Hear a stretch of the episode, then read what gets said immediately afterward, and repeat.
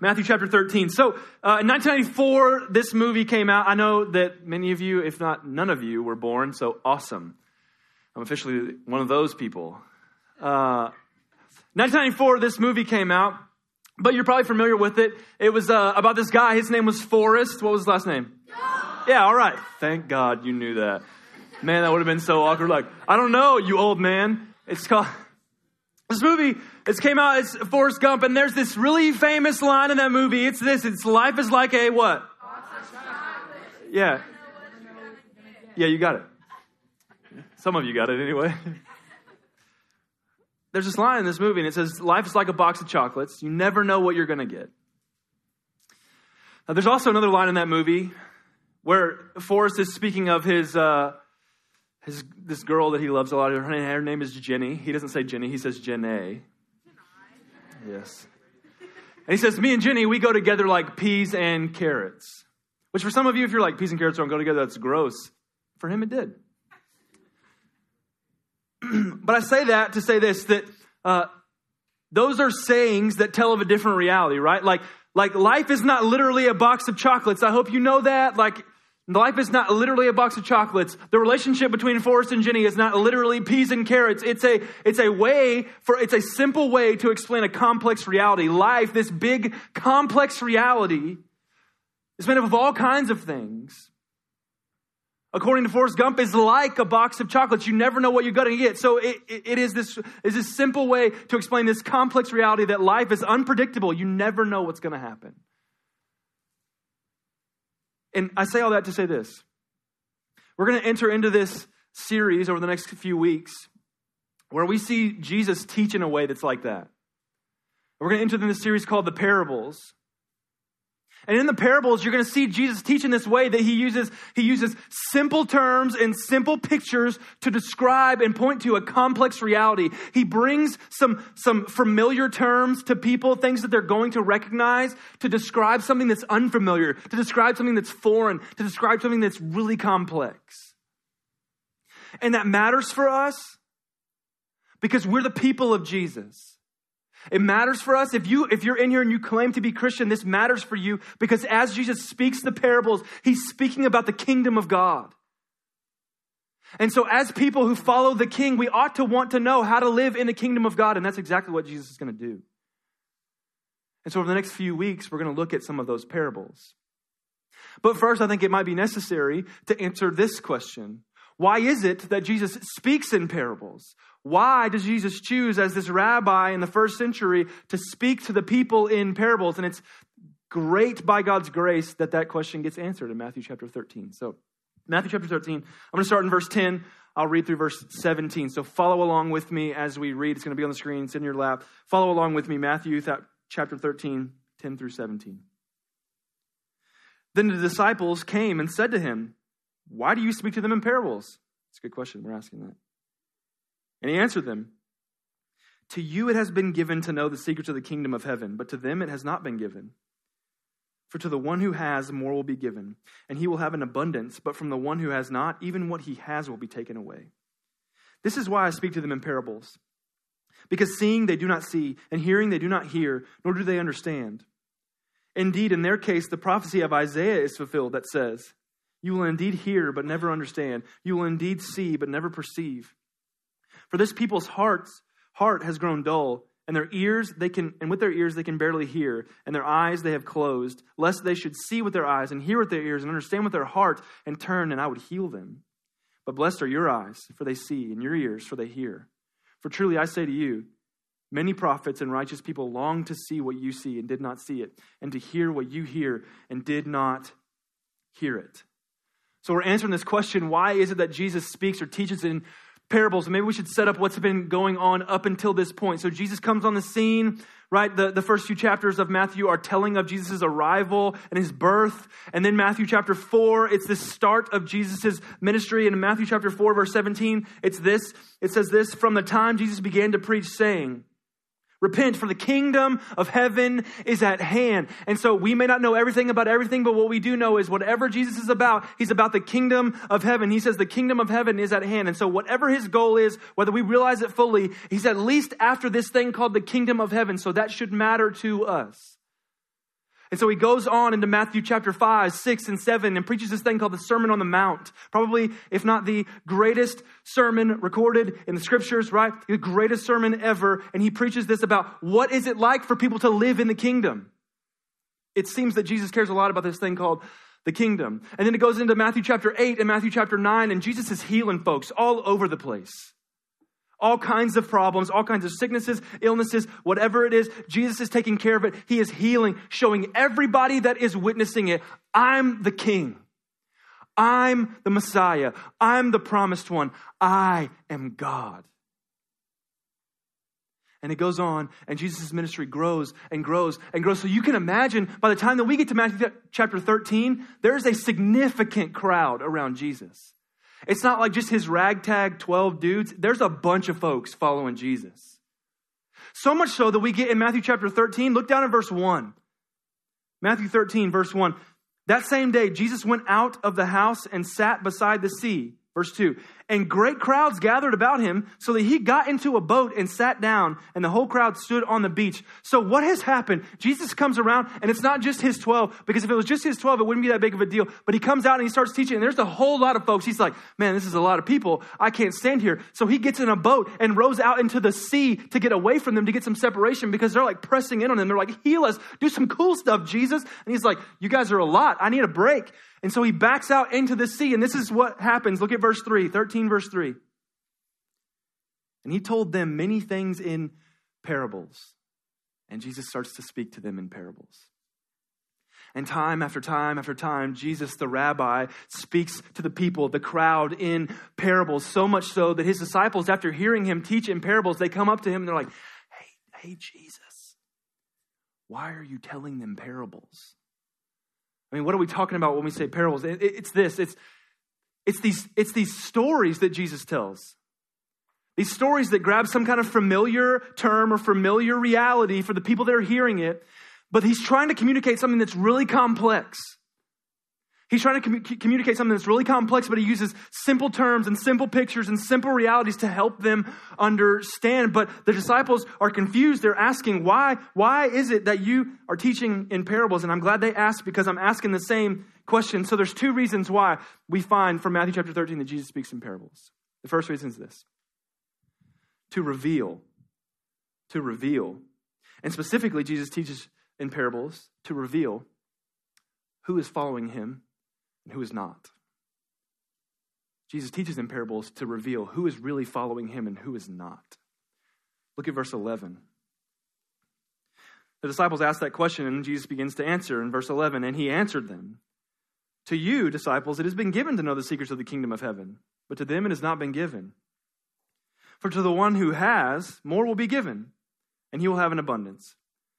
But from the one who has not, even what he has will be taken away. Check this out in verse 13. This is why I speak to them in parables. Because seeing they do not see, and hearing they do not understand.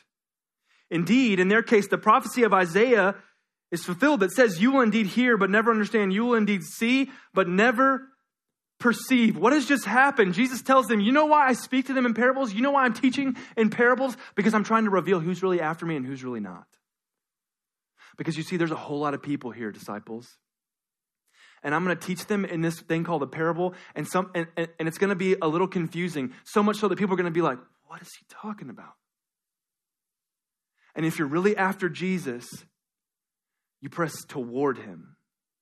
And you say, Hey, I don't understand everything about everything, but I want to know more of that because if this has to do with you and you're the king and that's about the kingdom, I want to know. But often people heard Jesus teach and they heard these parables and then they say, oh, cool, great, we'll just keep following you. They ended up getting frustrated. And when they got frustrated, they got angry. When they got angry, they bailed. Because they said, I don't think this is what we signed up for. Jesus, we came for a show. And what you're teaching is a lot harder than that. We came to see you do some, some cool tricks, Jesus. We came for your stuff, Jesus. We came for you to make our life easier, Jesus. And if you're going to teach us in these ways that are confusing, that's going to make me work hard, that's going to make me come after you, honestly, Jesus, I don't have time for that. And so Jesus is using this as a teaching tool to say, if you're really after me, you'll keep coming. And that's true for disciples. That when disciples hear the parables, all throughout the Gospels, though they're confused, they move toward Jesus. They say, Hey, I don't get it. I don't get all of it, but I want to. And so I'm going to keep coming and I'm going to keep pursuing. And I'm going to believe that as I keep following Christ and as I keep coming and abiding and listening and being near Him, that He reveals these things to me. And that should be enormously comforting for us. Because if you're in here and you're a Christian, I'll just speak for me. There are times currently that I read the Bible and I don't get it. I have opened the Bible, read the Bible, and I don't get it. And if you're like, but you're a pastor, that's okay. Like, sometimes it's difficult. Sometimes the things of God are extremely hard to understand. Why? Why didn't God just make it easy? Some of them he did. Some of the things about God are glaringly obvious, and yet other things require us to press in. Because you know, when things are hard and we draw near, God draws us into himself. And That's a good place to be. The Bible makes it clear that, that God's nearness is our good. I want to be near to God. And so if you're here and you've opened the Bible and you're like, look, I don't, I don't get all this. Like, I feel dumb because I've opened the Bible before and I've read it and I'm like, I don't get this. You shouldn't feel dumb. You should feel like a disciple. Because disciples heard Jesus teach and they're like, what? What? I thought we were, this is a really hard saying. Who can follow that? They don't get it all. But you know what they don't do? They don't say, man, if it's going to be this hard, then forget it. They say, look, this is hard, but you're worth it. You're worth it. I want to keep coming. And I'm going to keep fighting. And I'm going to keep pressing in. And I'm going to keep showing up. And Jesus, I'm going to keep asking questions. And I'm going to keep showing up. And I'm going to keep opening the scriptures and saying, What does this mean? Jesus, what is this about? I'm after you. You're the prize I want to know. But Jesus teaches in parables to reveal who's really after me and who's not. Who's just here for the show? Who's just here not for me, but for my stuff? The parables are to reveal who's really following and who's really not. The second reason Jesus uses parables to teach people. Jesus uses parables to teach people. Specifically, Jesus uses parables to teach people truth about the kingdom of heaven. You'll see that statement in the, specifically in the book of Matthew over and over again the kingdom of heaven, the kingdom of heaven, the kingdom of heaven. Jesus uses parables all throughout the Gospels to teach the people that are listening about the kingdom of heaven. What about the kingdom of heaven? Specifically, what the kingdom is like. What is this kingdom like? What the king is like. What is the king that is in that kingdom? What is he like? And even more than that, how are the people that live in that kingdom supposed to live while they're there? That's what these parables are for truths about the kingdom of heaven, what the kingdom's like, what the king is like, and how we ought to live inside of that kingdom. So Jesus uses parables to teach these realities. And you'll see 11 times in the book of Matthew, Jesus will teach a parable, and it says this statement when he starts to teach the parable The kingdom of heaven is like. The kingdom of heaven is like. The kingdom of heaven is like a mustard seed. The kingdom of heaven is like a treasure the kingdom of heaven is like. And he uses parables to describe this is what the kingdom of heaven is like. And he'll go on and he'll, he'll tell other parables to tell what the king is like. There's this parable in Luke chapter 15 about the parable of the lost coin, the lost sheep, and the lost son. You more famously know it as the prodigal son. And we'll get to it later in this series, but it's this unbelievably beautiful picture this kid that comes up to his dad. He's like, Dad, I'm tired of living here. Give me my inheritance. I'm out. Which is extremely offensive in that day. So dad actually gives him the inheritance. The kid goes off, lives on his own, and blows all of the money. Blows it on prostitution, blows it on all kinds of horrific things. Story fast forwards, and we see that he is now out of money and sleeping and eating with pigs, literal pigs. That's a problem. And in his desperate state, he has this thought in his brain I would love to go back to my house. Maybe my dad will let me be a servant. So he gets up the courage to finally turn his mind and his body toward home and takes off toward home. Maybe dad will let me be a servant. And he gets close to home and dad sees him from afar, a long way off. And dad begins to run to his son, embraces his son, puts a cloak and a ring on the kid's finger and throws a party for the kid because he said, this, my son was dead and now he's alive. And you know what we learn from Luke chapter 15? That our king is forgiving. That our king is loving. That our king is gracious. That our king welcomes us in even when we blow it. Because these parables are to show us what the king is like. Not just what the kingdom is like, but what the king is like. And even more, they're, they're meant to show us how should people live in that kingdom? How should people who say they follow that king, how should they live in that kingdom? And you see parables like the unforgiving servant.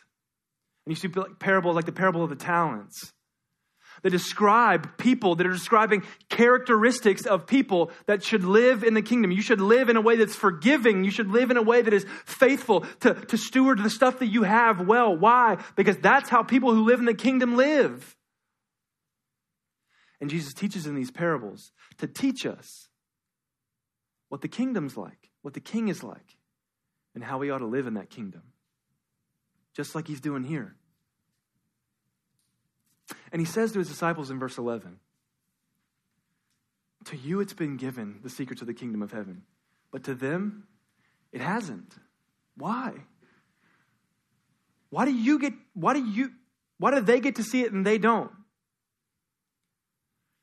Jesus' disciples get to see the secrets of the kingdom of heaven because they're actually following Jesus. And it is only in following Jesus that we get to see the kingdom the people that are listening, they don't get to see the secrets of the kingdom of heaven because they're not really following Jesus. They're just after his stuff. They just want to show. So much so that Jesus applies this prophecy from Isaiah 9 to him. He says, you know what? Like this, this whole crowd, like it's cool that we're big and everything. Like we've got a pretty cool following. Like if there was Instagram and Twitter, Jesus would have a, a ton of followers at that point. It's really cool. But he says of those people that are following him, there's a lot of people here that hearing, they don't really hear, and seeing, they don't really see. Well, how does that make sense? Like they're actually seeing Jesus, they're actually hearing Jesus, but it's more than that. It's that they might be hearing his words physically, they might be, he- they might be seeing what he is doing physically. Yes, fine. But they certainly don't understand. They certainly don't comprehend. For all they know, it's just a Jewish guy doing some cool tricks. We want to keep following him because that's pretty neat. Who else does this in Israel? But they can't really see what's going on. They can't really see the deeper, the bigger picture, the picture that's about the kingdom, the, the things that are actually about the kingdom. Why can't they see it? Because they're not actually following Jesus. And the only way that we are, the only way that we have eyes to see and ears to hear is in following Jesus. Is they're hearing it but they don't really get it. They're seeing it, but they don't really see it. Because if they hear, if they, he goes on, he finishes that, that prophecy. Because if they really heard, if they really, if they really saw, if they really understood with their hearts, they'd turn to me and I'd heal them. But they won't. Because they don't get it. Because they're just here for a show. And now, for many of us, maybe you're asking the question that's real great, Kate. But what does that have to do with me? What does Jesus' teaching in parables have to do with me? Well, here's number one. That as we go through this series and as we go through the few parables that we're going to go through, it should function to reveal where our allegiance lies. As we teach the parables, the parables should work on us just like they worked on the people that heard them in the first century. They should reveal who's really following Jesus and who's not. They should reveal who's really following Christ and wants Jesus and who's just after his stuff. And maybe you ask yourself the question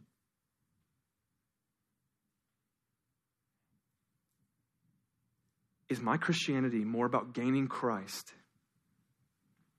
Or is it more about fitting into a group? Or doing what my parents told me? Or, I was scared of hell when I was three and I don't know what else to do. Listen, Christianity is about the person of Christ. And if you have thought in your mind, I'm not really focused on Christ, in fact, it's not that big of a deal. I, I don't really care about, like, Jesus is whatever to me. If you're apathetic about Jesus, you need to ask yourself a different question Do I actually believe Jesus? Do I actually follow Jesus? Because the apathetic people about Jesus, that were ap- apathetic towards Jesus, they were just kind of on the fence, like Jesus is whatever. Those are the people that heard the parables that Jesus told and left. Because they're like, this is too hard. This is too complex. If you're really after that, like you're telling me to deny myself, forget all that, man. But the people who are really after Jesus, the people who say things like Paul says in Philippians chapter 3, verse 7, check this out. This is unreal to me. But whatever gain I had, and Paul had a lot of gain, by the way, whatever gain I had, I counted as loss for the sake of Christ. Indeed, I count everything as loss because of the surpassing worth of knowing Christ Jesus my Lord. For his sake, I have suffered the loss of all things and count them rubbish in order that I may gain Christ. Do you hear Paul? Paul says, I don't care if I lose everything as long as I get Jesus. Jesus is what I'm after. I will willingly lose everything. I'll count it garbage because Jesus is so much better than all of that. And you see, these people that are hearing the parables that aren't really after Jesus, they don't believe that. They don't believe that Jesus is actually better than his stuff. They don't believe that Jesus is actually better than their money. They don't believe that Jesus is actually better than their easy life. They don't. And so when Jesus presses on them and tells them a, tells them a truth that's really hard, they bail. But, but when disciples hear the hard truths, they say, look, we're willing to go into that. It will be hard. Let's be honest. It's going to be hard, Jesus, but you're so much better. You're worth it. So when we hear these parables, if you think in your mind, listen, listen, that's real hard, Jesus. That's a whole lot, Jesus. But I want you. That's revealing something about your heart. That you're really, you're really after Jesus. You're really a follower of Jesus. And these parables ought to reveal those things in us, to examine our hearts. Because if you're in here and Jesus is just whatever to you, I would, I would beg you I would beg you to reconsider. To go on some kind of journey by reading the scriptures and say, who is Jesus really? What did Jesus really do? Because if he really did live the perfect life that you and I couldn't, die the death that you were supposed to die, that I was supposed to die, and beat death, if Jesus really did that, he's worthy of following and giving our life for forever. Forever. There's no on the fence for that guy. That guy is God. We should follow him. The second thing of why it matters for us is, is because we, if we're Christians, we should care about the kingdom. And parables are about the kingdom. They're about what the kingdom is like, what the king is like, and how we ought to live inside of that kingdom. And so if you're in here, if you're in here and you're saying, Yeah, I'm a Christian, I would, I would tell you to your face, I would raise my hand and say, Yes, I'm a follower of Jesus, I am a Christian. Then we should be people who care about the kingdom. Why? Because Paul says this in Philippians chapter 3. But our citizenship, meaning Christians, our citizenship is in heaven. And from it we await a Savior, the Lord Jesus Christ. This is what Paul says. When you become a Christian, when you when you trust in Christ and say there's no other way for me to be with God than through faith in Jesus' death and resurrection, when you become a Christian, what you what happens to you is you become a citizen of the kingdom of God. Like you're a citizen of League City or a citizen of Friendswood or a citizen of Pearland or wherever it is that you live, you become a citizen of the kingdom of God. Instantly. And the question should come to your mind okay, if I'm a citizen of that kingdom, what's that kingdom like? It's a good question. If I'm a citizen of that kingdom, what's that king like? That's a good question. If I'm a citizen of that kingdom, how should I live inside of that kingdom? That's a real good question that Jesus is going to answer over and over again as he tells us these parables. Because we live there right now. And we only know it in part right now. I know that. Like Jesus' kingdom is not fully established here. If it was, every knee would bow and every tongue would confess that Jesus is Lord. But that day hasn't happened yet. One day Jesus is going to rip open the skies, come in on a horse. It's going to be real awesome. And everybody will recognize that guy's the king. The king is here. Everybody will be with him. Everybody's going to bow and honor him as king. But in the meantime, that kingdom is being realized more and more every day. That's why he says it's like a mustard seed. You ever seen a mustard seed? They're not big, they're real small. So it's going to start small, but it's going to grow, and it's going to be the biggest thing you've ever seen. So, though it's not full, it's not fully realized yet, we are in the kingdom. We are in it, and we will be in it. So we should, we, should, we should care about the kingdom. We should care about what the king is like and what it's like to live there and how we should live there. Because really, really, this is more about the glory of God than it is about anything else. This is about honoring God with our life. This is about understanding the King gave his life for us. So we ought to give our life for him. Not sacrificing our life like in death, but willing to say, I will lose anything for you because you're better. You're better. So, what I'm, what I'm inviting you into over the next few weeks is if you're a Christian, to get some answers to those questions. What's the kingdom like? What's the king like? How do I live in the kingdom? I want to answer those questions. And if you're in here and you're thinking, I don't, I don't, I don't care about Christianity. I think it's bogus. I've got some questions. I think Jesus is whatever. You've got some pushbacks. Hey, I, I'm, I'm so glad you showed up, and I want you to keep showing up. Because I hope that as Jesus speaks the words about what the kingdom is like, what the king is like, and how we ought to live in the kingdom, that you would be drawn in. And that God would give you ears to hear and eyes to see. And then what would happen is what happens in Colossians chapter 1, verse 13 through 14. It says this He, that's Jesus, has delivered us from the domain of darkness and transferred us into the kingdom of his beloved Son, in whom we have redemption, the forgiveness of sins. I want you to be in that kingdom so bad.